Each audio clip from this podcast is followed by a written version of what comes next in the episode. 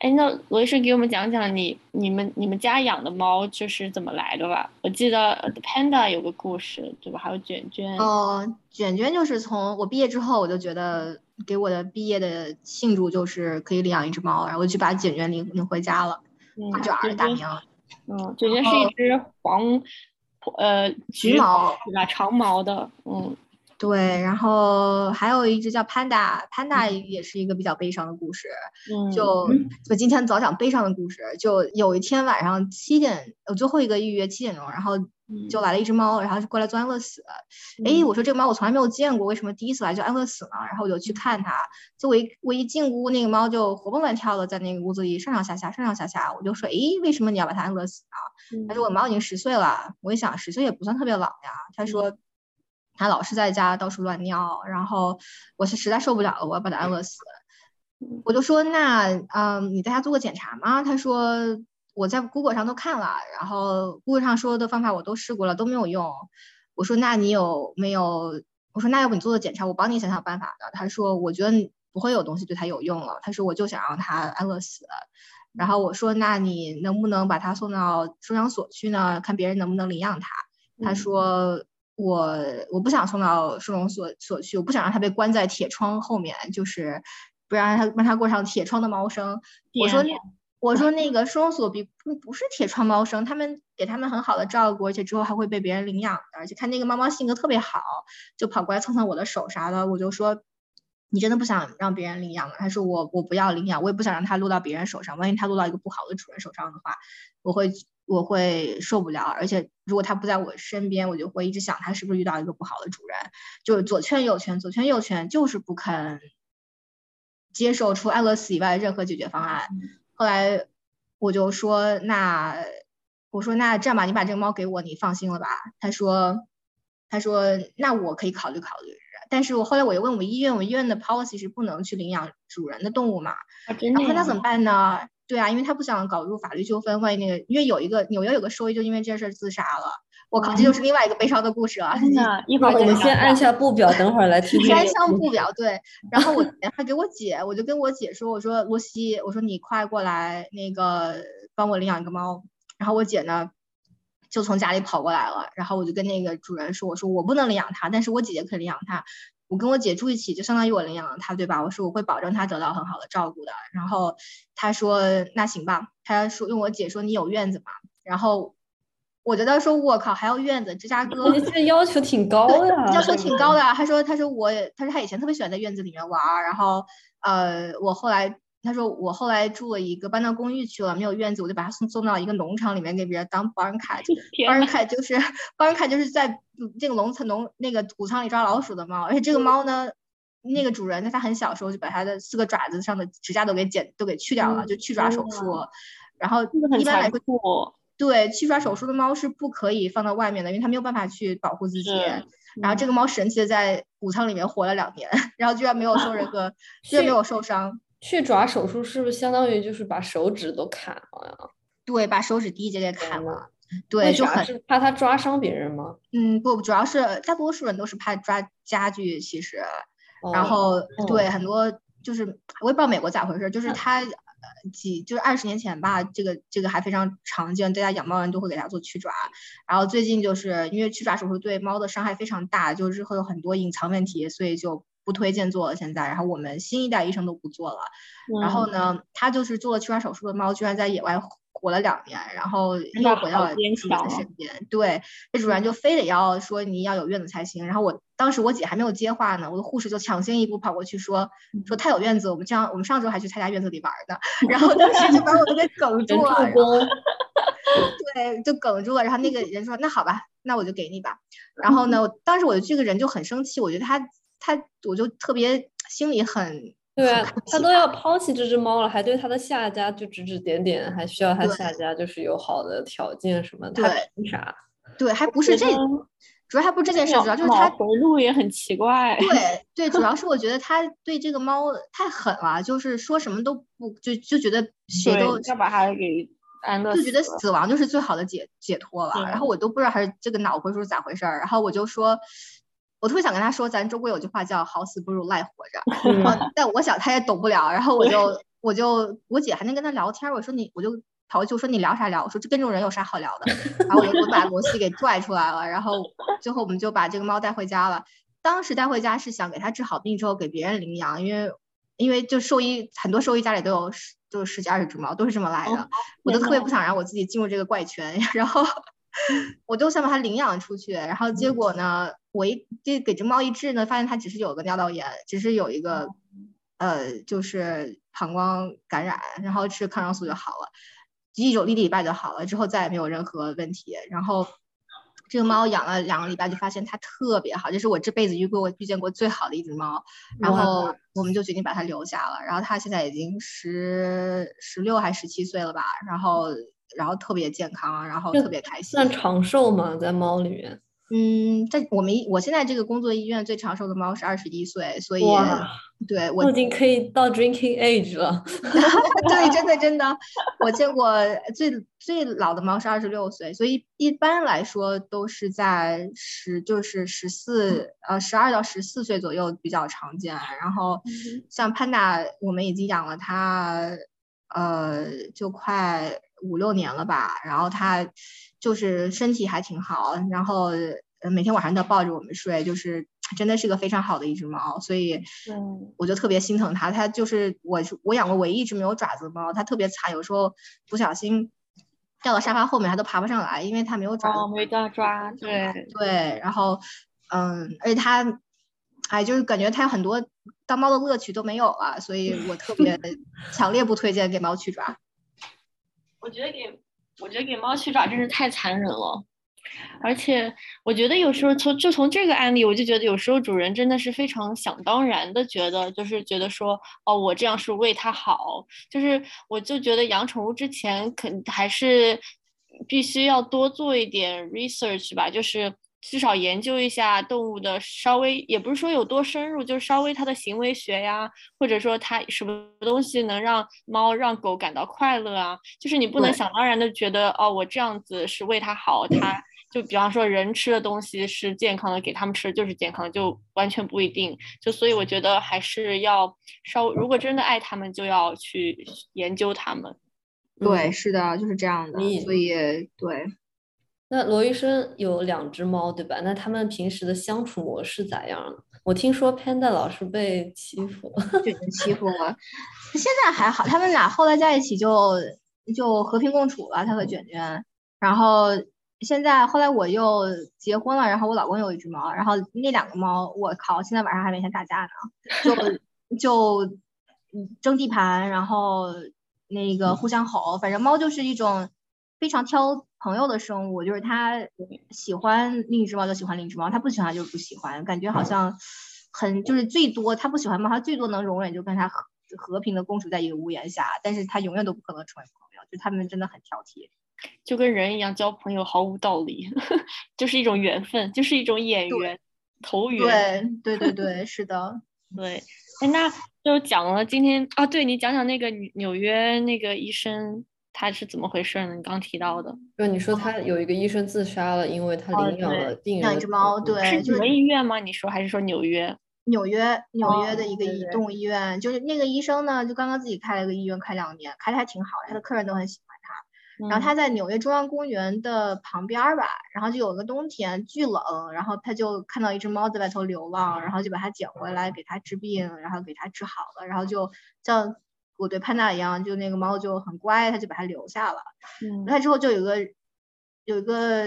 有个女的就跑过来说这是我的猫，然后在那个猫身上也没有带任何的芯片，它也没有任何的项圈，也不能证明它是谁的猫，对吧？嗯。然后那人就说那是我的猫，说，然后那个医生就问他说，那纽约这么冷，你为什么冬天要让它出来呢？嗯。然后那个人就说他没事啊，我每年冬天都让它在外头自个儿跑，它从来都没有死，没有没有死。对，然后。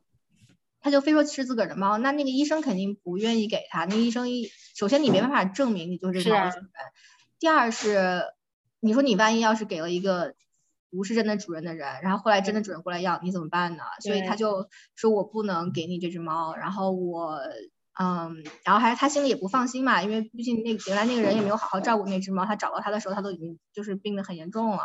嗯，然后所以这个这个医生照顾他已经照顾照顾了好久了，所以就已就是。他们他跟那只猫的感情也很深啊，他就不愿意给这个人，然后这个人呢就在他的医院门口就做了抗议活动，然后就说这个医生抢别人的猫呀，不还呀，然后这个人好有意思，他把自己的猫扔在外面公园里面不管它，现在倒是有空去游行。我觉得这都这都不是重点，我觉得问题是他根本没有办法说明这是他的猫。如果真的是他的猫，他至少有以前的照片啊，因为他有证据吗？对他他没有啊，他就说是自己的猫。然后然后呢，现在好美国有好多人就仇视兽医，觉得你就是就是很多人就觉得，比如说他的狗有一天因为。太贵没有治得起病，还要去都是兽医的错，就很仇视兽医嘛。然后这时候有个人就举起了一个大的旗帜，说我们要打倒这个兽医，他们就去那边去摇旗助喊了，嗯，然后就好多人都去那个医院门口去抗议，然后这个医生的生意就没有办法做了呀，然后他就就相当于是两搞了好几个礼拜吧，然后那个医生就关门了，最后关门之后他就觉得心里特别的委屈，非常想不开，对对，他就他就自杀了，然后他。其他死了之后，就是他去世之后，嗯，我们都去，就他这件事情引起了比较，在我们这圈里影响了比较大的回响吧。然后我们就去他的呃医院的主页上去去给他留言嘛，嗯，给他家人留言，然后就看到他的好多客户都在下面说说他是个特别特别好的医生。然后我当时就想，你们这些人这些都去干嘛去了？对，太可惜了。对我真是觉得，我觉得，而我觉得可能这个怎么说呢？这个游行，我觉得是一个网络暴力的缩影，就是很多人完全不清楚到底发生了什么，就是被一鼓动，就是一拥而上的去谴责那个就是被谴责的人，但他们可能完全没有了解到底是什么情况，呃，只听了一面之词。是的，是的，然后很多，而且很多人就挺会煽动情绪的，所以是那个。那所以就是为什么说，嗯，而且你做这个行业，你所处理的东西是很多人的情感，就是它是一个很多人对自己宠物有很就是比较强烈的情感，所以就是一冲动，情感一多，一冲动就容易出各种各样的事儿。对，对对对。觉得他们说就是，呃，如果小动物治不好，因为钱就是太贵了，治不好就是兽医的错，这句话真的是有一点。令令人震惊，就我也我也可以理解那些就是宠物家长的心理，就是因为他们觉得哦这个病因为太贵了，我自己掏不出钱，所以我只能放任它这么死去。但怎么说呢？我觉得我总觉得这种事情我只在美国听过，我对吧？我总觉得这是一个非常典型的美国人的巨婴心态，就是他觉得嗯我。一个动物，他就觉得我的动物是一条生命。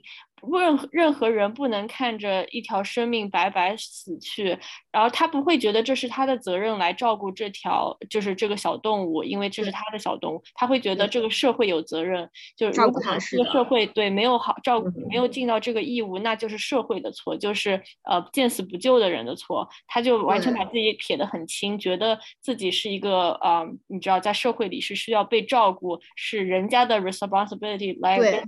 就我就觉得这个。始终是我没有办法理解的一种美国文化吧。嗯，对，真的，你就说的太对了。而且他觉得，而且也也不是很多时候都很贵。有的时候我就说，你说，比如说我们可以，你得癌症，你可以去吃那几千刀的化疗，那你也可以不吃。我你跟我说你你可以有多少钱，我我都可以帮你治。就是你贵贵治法那个。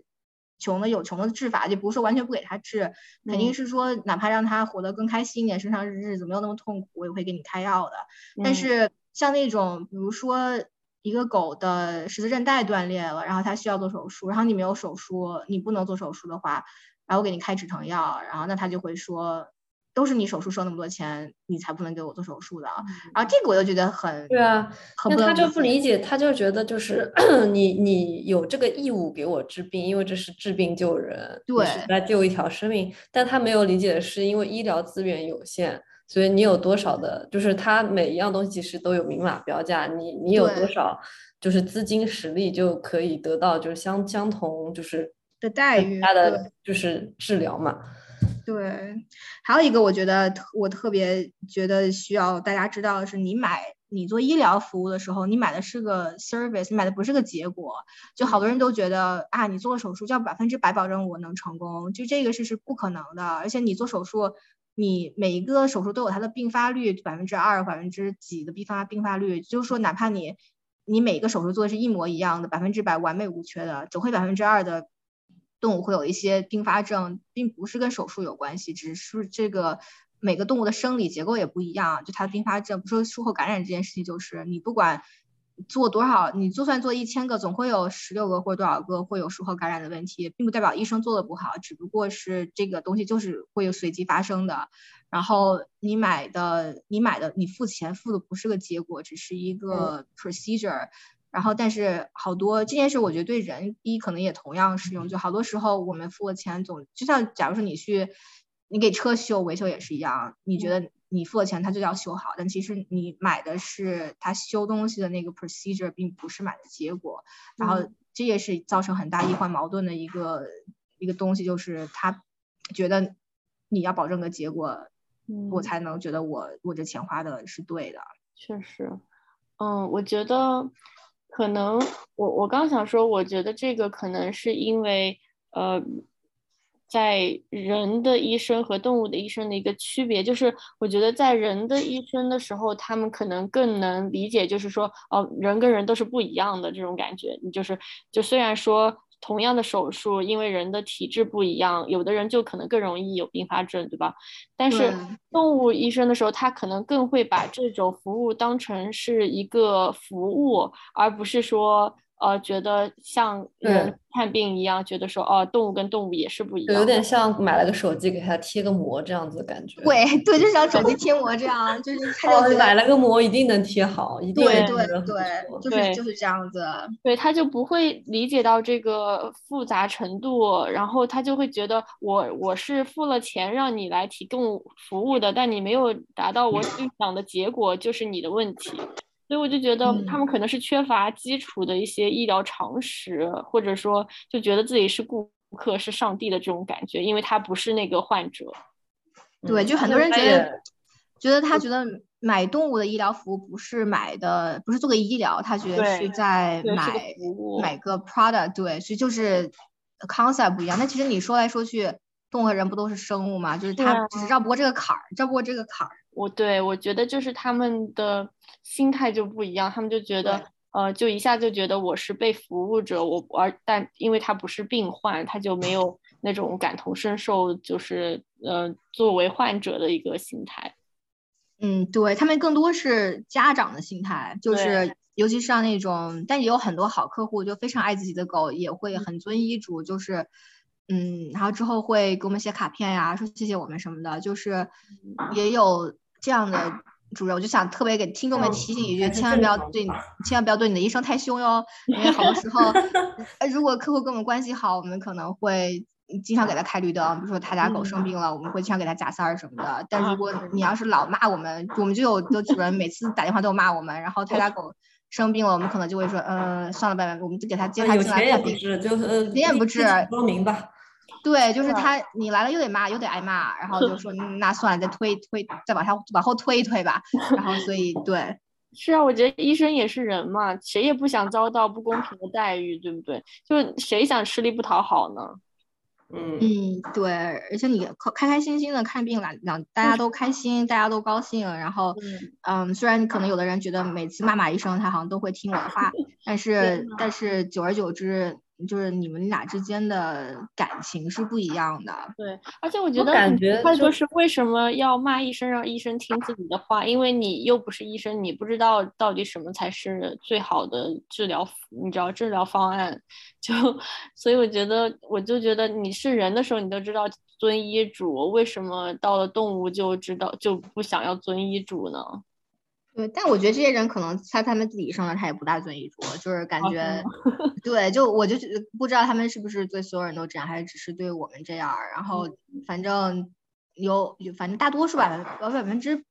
八十都是比较好的客户。然后就那些有就有的人脑回路真的特别清奇，就是就是搞不明白他是怎么想的，但反正也就还好，不用经常遇到他们。对，那那你有什么比较暖心的一些？案例吗？就是也是印象比较深刻的。说了很多伤心的事。对，说说特别有个特别特别暖心的事儿，就我之前有一还是是暖心，很暖心，很有爱，但是同时带着一点悲伤。就是我有一 个主人，有个老太太，一个主人，她特别好。她之前有一只猫猫，她照顾了十八年，然后最后肾衰去世了嘛。然后这个老太太就给我写张卡片，她说谢谢你一直照顾我们家我们家小南瓜，然后说她，嗯，这生这一生过得很长，但是也很幸福。然后她说我觉得我送走她没有任何遗憾。她说我她说我等我以后有机会整理好心情再养一只猫的时候，我希望你还能当它的医生。我就哇好感动。然后后来对，后来三个月之后他又拿了一只猫猫过来，然后他跟我说，哎，稍微跟我说这猫只有六岁，那我一看那猫起码有十岁了。啊，真的呀，差这么多，是是长得显老吧？我也不知道。然后，然后他就跟我说：“我说你家猫可能有十岁。”他说：“没关系，他不管它多少岁，我都很爱它。”然后他说他家猫猫就刚开始老躲床底下，最近越来越喜欢在他腿上躺着。就是他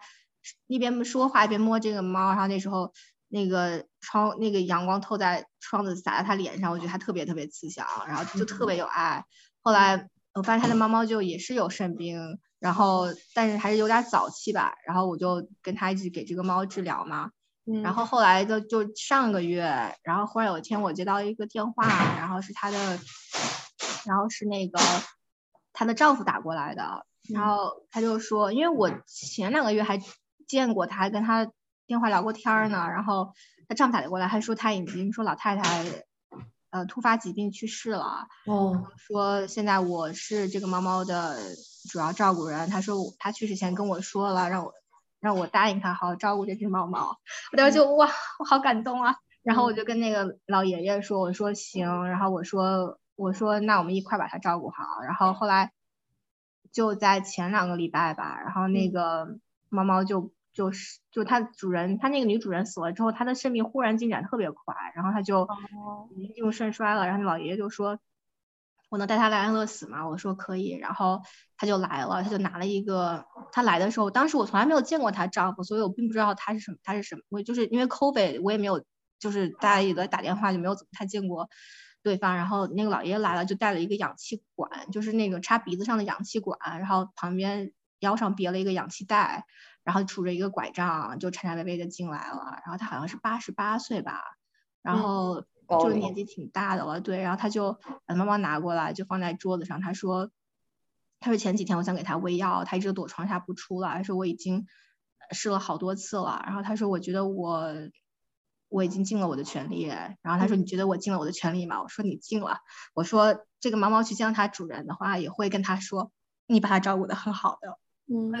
我感觉都要哽咽了，听对，然后后来他就他说那他说他走的时候我能抱着他吗？我说行。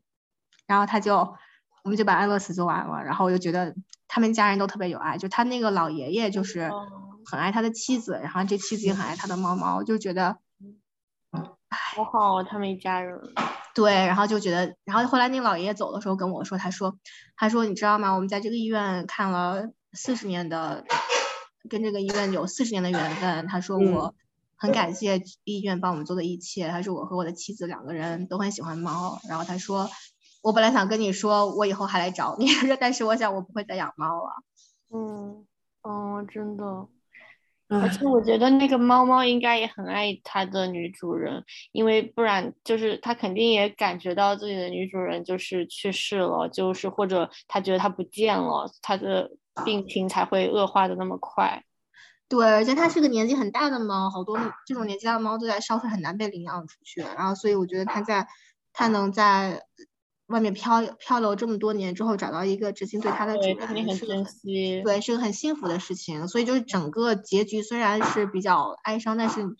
在参与他们生活的过程中，我就看到了很多很多的爱。然后我就觉得。哎，我觉得有爱家庭真的是太好了。然后就是那个老奶奶，就我觉得我一直都不会忘记她。嗯，她每次来跟我说话，感觉她她说希望就下一只宠物你还能做她的宠物医生，感觉这个是就是宠物医生听到都会觉得很感感人的，对，很开心的事情。对，就就是能遇到这些对你很就是对你很好，有两边合作非常愉快的这种。嗯，这种医患关系吧，然后就觉得做医生还是挺好的。然后每次他们给我写的卡片，我都在家里拿个小箱子留起来。然后每次我觉得每有时候上班上，比如说今天这这个上班上的就很糟心的时候，回家就翻翻那些他们给我写的卡片，我觉得好，我的人生又充满了力量，可以要去接着当医生去。嗯，对我们家之前罗医生在城里当医生的时候，我们家的猫我也只。放心交给罗医生看病，但是因为现在罗医生搬的特别的远了，对对，然后我就特别希望我可以，就是罗医生可以住我近，可以我的猫可以给你看。然后我之前还有就是我之前还有想就是就是把猫特地送到你那里去，但是是因为我自己又不不是很会开车。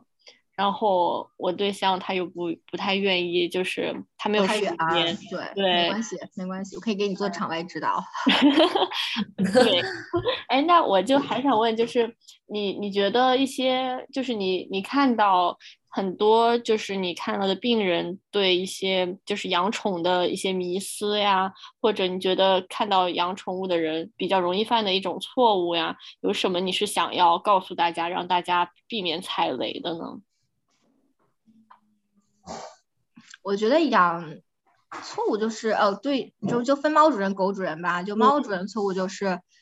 好多时候猫真的很容易把自己的病给藏起来，然后所以我们叫猫有一个叫 sickness behavior，就不管它是什么原因生病的话，一般都会开始就是不怎么开始给自己梳妆打扮了，然后就毛就开始打结，然后或者是就是比如说一只猫它永从来不打结的，忽然它有天打结了。然后他又开始躲起来，或他不怎么爱吃饭，然后这种都是，或者他蔫蔫的，就是原来爱玩的东西他不玩不玩了，这种都是他生病的症状。然后这个时候一定要往医院带，不要想着，哎，我再等几天吧，因为那样猫的病很容易就拖拖拖，就拖到比较严重的情况。所以一旦它有点不对的话，就马上送到医院来。嗯，早发现早治疗。对对，早饭早治疗，它好多时候好多猫主人会把就粮放在外头让它随便吃，然后这个就是一个很大弊端，就是嗯，有时候比如说你放外边，它三天都没吃饭，你就发现不了，然后所以然后有猫最常见的一个表现，生病表现就是它饭量不好了，它就不爱吃饭了，所以呃最好是每天你把粮放下，喂了之后拿起来，然后你可以看到它每天吃了多少粮。嗯，对它的身体状况有一个比较好的认知，然后如果一个猫毛开始打结的话，也要想想它是不是最近行为有点异常，然后要带到医院去看了。嗯，像猫狗的话，有些什么常见的，就是比较呃常见的病呢？就一般来找你看病的宠物。嗯，猫就是各种各样，猫的病比较，呃，没有一个特别，就单独来说特别常见的一个病吧。嗯，就比如说拉肚子什么的，拉肚子、呕吐啥，这猫狗都很常见。嗯，然后狗比较常见的，有些品种来分，就狗的品种所导致的这个病症还是挺常见的。比如说，像你如果是买了一只西施的话，就容易得皮肤病啊、耳炎呀；你买了一只可卡，那这一辈子你就跟耳炎分不开了关系了。然后你如果买了一只德牧呢，也是容易得过敏、皮肤病，然后什么脊椎的问题，然后关节问题。然后金毛的话就是年纪大容易各种癌症，嗯，全尸也是年纪大各种癌症，嗯，就是你就是说品种所导跟品种有关的病症，狗还是比较多一点儿，嗯，然后皮肤病啊、耳炎呀、呃什么擦伤呀、各种那指甲被劈了呀，这都挺常见了。对，就是狗都是，嗯，还有就是绝绝育手术是不是挺常见？啊，对，绝育手术基本上都做了。现在就美国反正实行挺好，大家都做绝育手术。因为绝育手术对母狗来说，尤其是对母狗来说，大家一定要带母狗做绝育手术，因为它们的乳腺癌发发病率很高。所以，对，我之前听听说一个迷思，就是说，因为我家养了一条母狗嘛，然后就说它是在让让它先生一个小孩之后再给它做绝育是最好的，是是这样吗？嗯，不是，不是母狗。如果你不准备给它去做，就是母狗是这样的。如果你有一只大型的母狗，不论是全，你是那个大丹或者是金毛啥的，它可能它的呃性的这些激素可以帮助它的骨骼和肌腱生长，它以后就不容易得十字韧断、韧带断裂啊这种问题。然后它它的就是关节会长得比较牢固吧。然后像这种的话，你可以让它等一个呃。发情过一次发情再去做绝育，然后过一次发情做绝育，它减少乳腺癌的几率是百分之八十五，然后就也还是挺高的。就如果你在它一次发情都没有的情况下就做绝育的话，基本上百分之九十九点九可以去掉去掉乳腺癌的几率。然后所以说，假如你是一只小狗，它本来骨头很快，就是它骨髁线愈合的也比较，就长得也比较快。然后小狗的话就无所谓，就最好是要一第一次之前就做绝育了，因为小狗反正它的脊椎、它的骨骼和那个肌腱对性激素依赖也不大，所以你早早做了反而可以免得夜长梦多有乳腺癌。嗯，那我家的狗感觉做绝育的时机非常好，就是它它是个大狗嘛，萨摩耶。它是来了一次大姨妈之后，再来第二次之前做的绝育，就是狗都是在来大姨妈的时候能进行交配的嘛。它是对，它是半半年来一次，一次来一个月。我天，它还来的还比较久。哦，是是吧？对，那他那他他每次来大姨妈，我都要跟跟它后面擦他的血，因为他会就平时走走来走去都会有血滴下来，然后。平时出去遛狗的时候就要特别小心，不能让那些公狗扑上来就跟它交配。对，是的，而且，嗯，所以你家大狗狗做这个手术的时机也挺好。但就是说健康上来说，咱们说这样挺好。但作为医生来说，我真的不喜欢做 绝育手术，本来就是我最不喜欢的一个手术，母狗的绝育手术。嗯，我当时我因为我我我的狗在上海嘛，就当时我们做手术的时候是医生到我家来做，因为他说他说我家比宠物医院要干净啊，所以他就对，然后他在我家，他来我家之后，我们就找了一个就是两个桌子拼起来拼了一个临时的手术台，然后他就在那儿做，然后先给那个狗吊点滴，然后麻醉它。然后直接在我面前坐起来了，我我就是哇，整整个一个大震惊，哇哇，这这这这这这真是就国内外可能就是不太一样吧。对，我就国外没有，因为国外要插管儿，还有麻醉机，你还要监控什么的，你也你虽说也可能可以一股脑搬到别人家里去，但是这个这个卫生条件，反正手术的标准应该还挺严格的。他居然说宠物医院没有我家干净，我真的震惊了。天，不过他当时就是，嗯，你说，他当时给他麻醉的时候，真的还挺可怕的，就是他一针下去，我们家狗就有点像，就是就嘴巴张开，然后舌头就这样挂出来了，你知道吗？嗯，就有点像已经去了的那种感觉，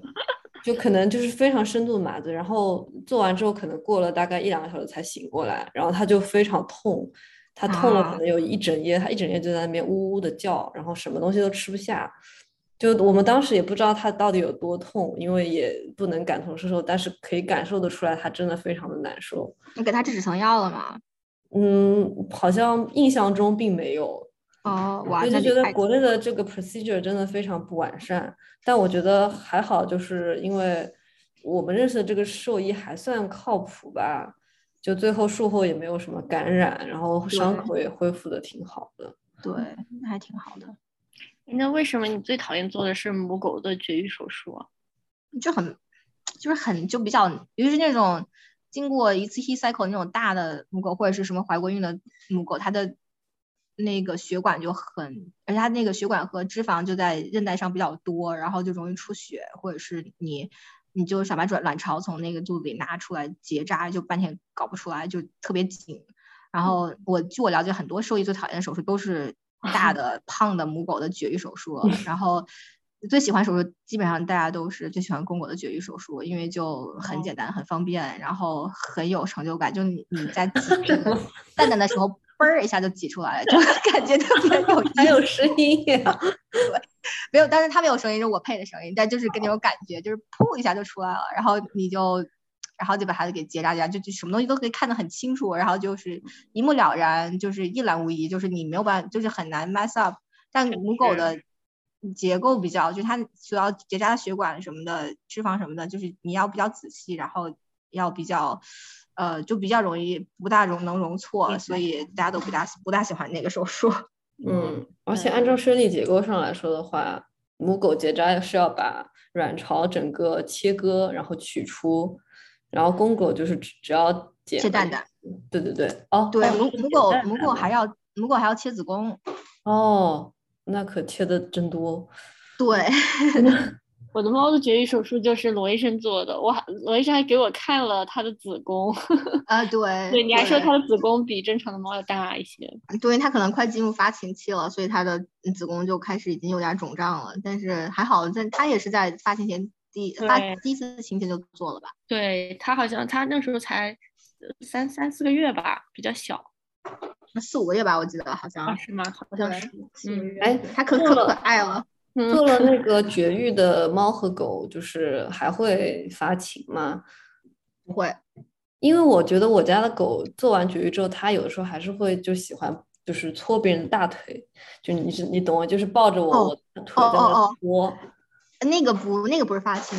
就是你知道我们当时考试的时候就有一道题叫做狗在那个。就是在 humping，就是起的这个东西有有有几种原因，就下面就其实有五种原因。就有的狗狗它在无聊的时候它就会去骑，有的狗狗它是高兴的时候它骑，有的狗狗它就是嗯兴奋，比如说它看你回家它特别高兴，它们无法表达自己的喜悦之情，它就去骑你。然后就它有一些非 sexual 这种这种情绪在里面，它也会导致它骑。所以就不应该制止它就是 humping。我对对，humping 好多都是跟这个没有关系，就是有的狗狗你会发现很多公狗做完绝育还会 hump，嗯，但有的时候并不是，哎，它不是因为看到母狗 hump，它就是因为看到你很高兴，它就开始 hump 你。嗯，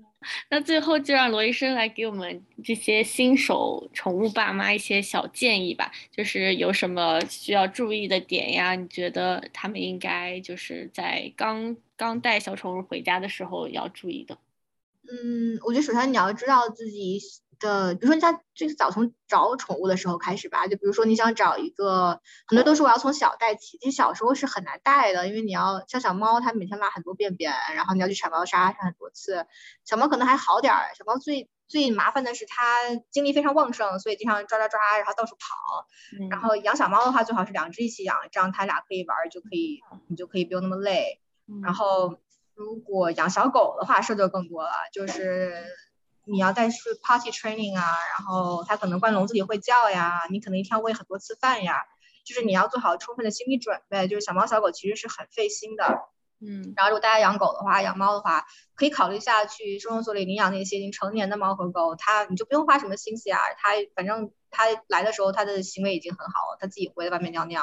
然后它也性格很稳定，有的小狗看起来很。很友好它，长大可能不一定那么友好，所以说成年的狗狗性格已经稳定了，然后它你也不用花那么多精力，然后就是它对你的依赖可能反而会比那个没有见过，you know，你就就是没有见过没有吃过苦的猫猫狗狗更珍惜你，更珍惜它得来不易的家，所以嗯，就是我觉得不要有这个误区，觉得只有从小养的才是好的，嗯，就给别人一个雪中送炭，他也很珍惜的。然后养猫养狗的话，还有一个就是你没事儿多去问问医生，你有什么问题的话，不要去网上，网上好多那种特别特别扯的那些那些理论，然后 就是不大靠谱。然后所以你给他吃点什么东西之前吧，你先去问问医生行不行？就是跟你就去找一个比较好的医生，然后你嗯，就算你不去看病，你有问题你也可以给我们打电话，或者是发邮件，然后或者是发个短信啥的，我们都会。给你回，然后就要利用好这个比较良好的资源吧。嗯，然后还有啥？嗯，其他就是要知道一些常见的病症，知道他什么时候要去看医生。然后对于养猫来说的话，嗯，养猫倒是比较简单一点儿。养狗的话，像行为这个真的得非常注意，就行为学从小一定要好好的社会化，就是要去多跟别的狗玩，多跟别的陌生人玩。这样它长大才会成为一个心理健康的狗狗，就不会说是对陌生人叫呀，或者是咬伤别人家小孩啊，或者是说一到救火车一来就就吓得瑟瑟发抖啊这些，咬伤家里的猫啊什么的。对对，就像狗的很多狗，你知道狗不安乐死最大的原因就是行为学的原因，所以养狗的话。啊，比如比如说你第一次去见兽医，他八周或九周去见兽医的时候，就可以让他给你讲讲行为学的问题，然后怎么去做训练，这样你就会得到一只身心健康的狗狗，这样以后会真的会省很多很多麻烦。嗯嗯，哇，这个点我之前从来没有考虑过，就行为学上的，就觉得呃更多的是关注了他身体健康方面的。嗯，那这样听你说下来的话，感觉行为也是非常重要、必不可少的一环。对，其实狗和猫猫也有很多心理疾病，就是我们有不少病，呃，就看病的时候看的不是身体的问题，看的是心理的问题。所以，嗯，一个狗如果它身心健康，你你才有很好的关系嘛，对吧？你和主人才会有很好的 bonding。如果它只是身体健康，但跟你没有办法建立很好的这种互相依赖的情感的话，就对，反正就对双方都不好。嗯，那我忽然想到一个，就是。呃，因为我在养猫之前，我就是有在网上看很多 research，就是说要给它吃什么粮啊，因为我就有很多那种什么养宠大 V 啊，或者说。呃，一些博主他就会推荐很多不一样的干粮、湿粮，然后我当时就有问罗医生嘛，但是我觉得当时给我影响比较深的就是罗医生说还是要相信一些大品牌，因为很多小品牌可能现在就是很多被大 V 推荐啊，然后也比较受欢迎，但是之前罗医生就说，嗯，只有大品牌有做一些比较呃。就是科学的临床实验来证明他们的配方是安全的，然后确实是有益猫猫狗狗的身心健康健康的。然后很多那些小品牌，虽然说它配料表看着很好，但是可能它没有一些呃长年累月的临床实验来证明它是呃安全的。或者说它的呃配料根本不是它真正用的材料，然后很多猫狗吃了就出现问题，所以我觉得这个可能也是呃，我觉得不不当兽医很难知道的一件事情。对，我要给你奖励一朵小红花，这是课代表呀。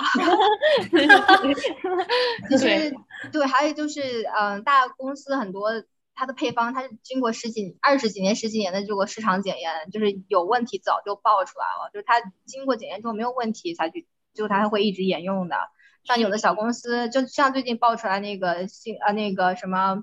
呃五谷粮和心脏病的关联，这就是在这种什么号称天然粮出来五天然五谷粮出来之后，十几就是十几年吧，就发现好多狗有心脏病，嗯，然后。他们才往回再追溯的发现是吃五谷粮跟五谷粮有一定的关系，其实还没有研究没有搞明白到底是什么在五谷粮里面导致的问题，但大多数都是那些比较好就是天然粮的五谷啊。五谷这个 formula 导致的心脏问题，所以，嗯，像那些经过大厂的那种听起来不怎么 fancy 的那种 food，它经过很多年实践没有问题。就你不说，咱不说那个给狗延长多少寿命吃这个粮，只说嗯，起码无过，对吧？起码不要给它减减寿，那就糟心了。对，那你能稍微推荐一几个就是大品牌你觉得比较信得过的给猫粮和狗粮吗？分别？嗯，就反正你去问美国所有兽医，大家基本上呃都比较相信，呃，就而且我们自己的狗吃这个也比较多，都是希尔斯，然后皇家和呃呃 Purina Purina 的那个呃 Pro Plan 这些我们可能是比较多，Purina 其他的也还可以，像 Fancy Feast 有人就是说哇那个那个粮是最便宜的粮，然后怕它不好啥啥啥的，但其实 Fancy Feast 是个特别好的吃那个得糖尿病的猫就特别适合吃那个粮，所以。是那个罐头，对，尤其菲斯的罐头，它的那个蛋白含量很高，然后碳水含量很低，就很适合猫吃。所以，嗯，还有一个一件事就要不选贵的，只选对的。就每一个狗和猫都有自己独特的特质和肠胃的一些特点，然后有的有的就像那个像那种，大家我推荐的是大众品牌 Average Dog 和 Cat，但你自己家狗可能会有一些自己独特的一些一些情况，所以。嗯，具体是呃吃哪个粮哪个配方比较好，可能还得问医生。比如说你家猫比较胖呀，那你就得吃减肥减肥粮。然后你家猫有或狗有关节问题，那你就要吃关节啊含量。呃，比较高的，呃，就是像那种 glucosamine 含量比较高的粮，然后咱们有生病，那就得磷比较低，所以将每种体质所对应的粮其实是有一定的区别，所以最好的就是你去医院跟医生做疫苗的时候，你说，哎，我家我给我家猫喂这个粮，然后医生你觉得这个还行吗？然后它吃这个粮有时候拉肚子呀，或者它从来没有拉过肚子呀，都给医生说一说，他就可以给你推荐比较好的粮。嗯，好的。所以总结下来就是，呃。根据体质选择不不同的狗粮和猫粮，然后认准大品牌，大品牌对对吧？对对对。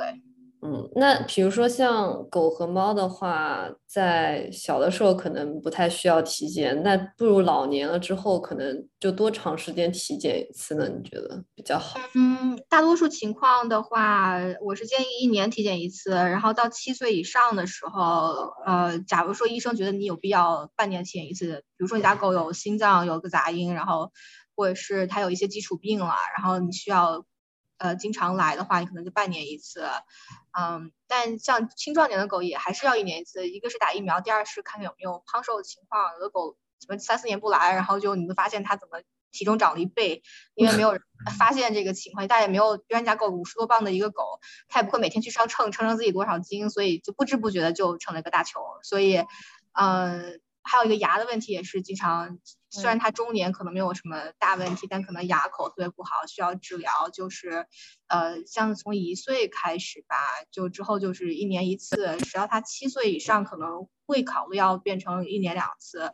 嗯，就不说说你每次去都要去做血检什么，但起码要做做啊 physical，就是让医生听听心跳呀，看看关节呀，是不是有关节炎呀。然后做个基本的身体检查，我好多我已经不知道在身体检查过这过程中发现多少个肿瘤和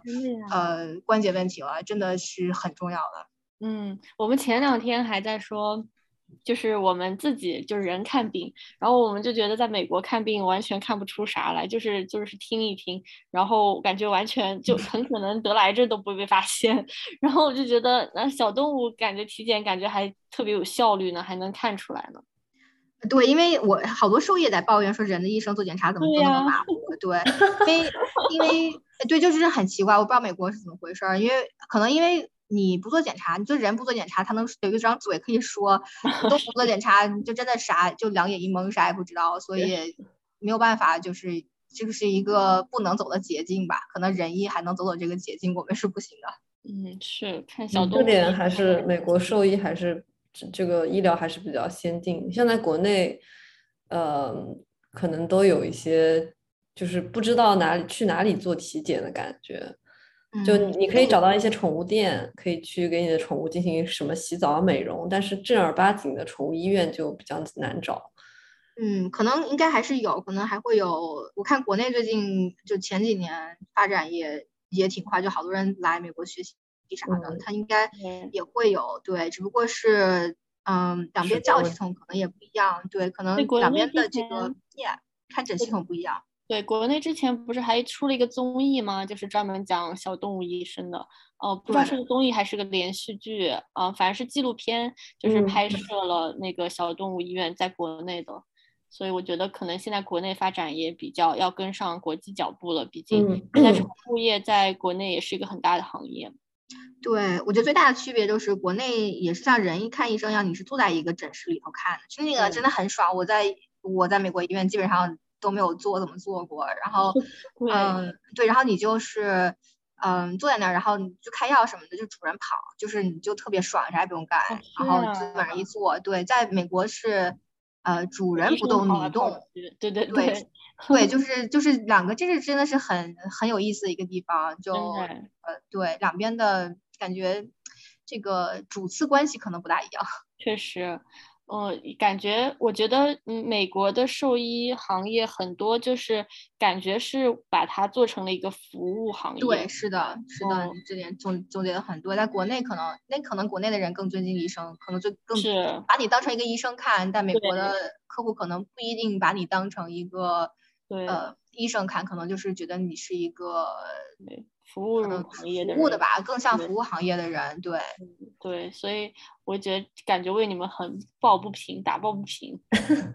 哎，没事儿，咱们也不是为了人，呃，就是为了服务人来做这个，还是为了服务动物，而且还是当你，而当你做检查能找到一个肿瘤，然后把这个肿瘤提前摘掉，让它能多活几年的时候，还真的是挺有安，就是感觉自己很有成就感，想哇，我这辈子有这么多狗，因为我多。跟主人有多几年的幸福生活，就还是很有成就感的一个行业。确实，我觉得选择做兽医的人都是心中有大爱的人，因为感觉真的很辛苦。我一生一周大概 hours 有多少场啊？嗯，我一周 hour 可能在三十五到四十分，四十个 hour，四十分钟，三十五到四十个 hour 每周。但是我们做就是强度不一样，比如说我做六个小时手术回来，我的就是整个就可能站了一天，然后那个胳膊也疼，就是拔牙拔了很多。我一天拔了。二十六还八十八个牙，拔的我的手都酸了。就我可以作证，我看到了罗医生的肌肉。对，就就是真的特别呃，就而且你要是做像做看就是做预约不做手术的话，也是就一进医院就开始马不停蹄的给我打电话看诊。对，就他的呃虽然说时间并不是特别长，但是强度还是挺大的。对，感觉医生就一直在不停的窜来窜去。对，没有什么 downtime。对，所以你说的这个需要体力很重要，是很对的。啊，确实。嗯，好的。那在最后，哦，对我之前还我还想到一个，我我之前看的那个，呃，我好像跟文生跟你讲过，就看了一，其实它是一本书，但它被英国好像拍成了一个英国的电视剧吧，就那个《万物既伟大又渺小》。对，就感觉挺暖心的一本书。对。嗯，对，那本书，那本书就是好多都是大家的好多我同学吧，就在上兽医前，小时候都都看过那本书，就是有很多暖心的故事，就是你当医生这些年，嗯，就介绍很介绍很多人间冷暖吧，然后生死离别的，然后就觉得有时候我，比如说我 在家跟跟我老公吵架，然后心情很憋气，然后我上了一天班回来就好了，因为我觉得。哎，一点事儿算啥？就看到别人生离死别的，我觉得我这事儿都不叫，都不叫事儿，就没有不值得去为这个事儿生气，或者为这个事儿跟家里人闹矛盾。就你在治疗动物的同时，也被动物治治愈了，是吗？对，被生生活给治愈治愈了，就觉得好多时候我们在纠结一些不重要的事情，就嗯，好，有的人跟自己的亲人或者跟自己的动物已经天天人两隔了。然后，但是你还可以跟自己的亲人吵架，其实是一件应该值得庆祝的事情。就是生命很短暂，不要花费在没有意义的事情上面。是是啊，最后升华了，升华了，对，升华了。好的，感谢大家收听这一期的一语双关。这一期感也感谢罗医生，就是干货满满的分享。那观众呃听众朋友们，如果有什么任何想听的话题，或者有什么意见或建议，都可以在留言区给我们留言。也欢迎大家呃点赞、收藏、转发我们的播客。那我们就到这里啦，拜拜。拜。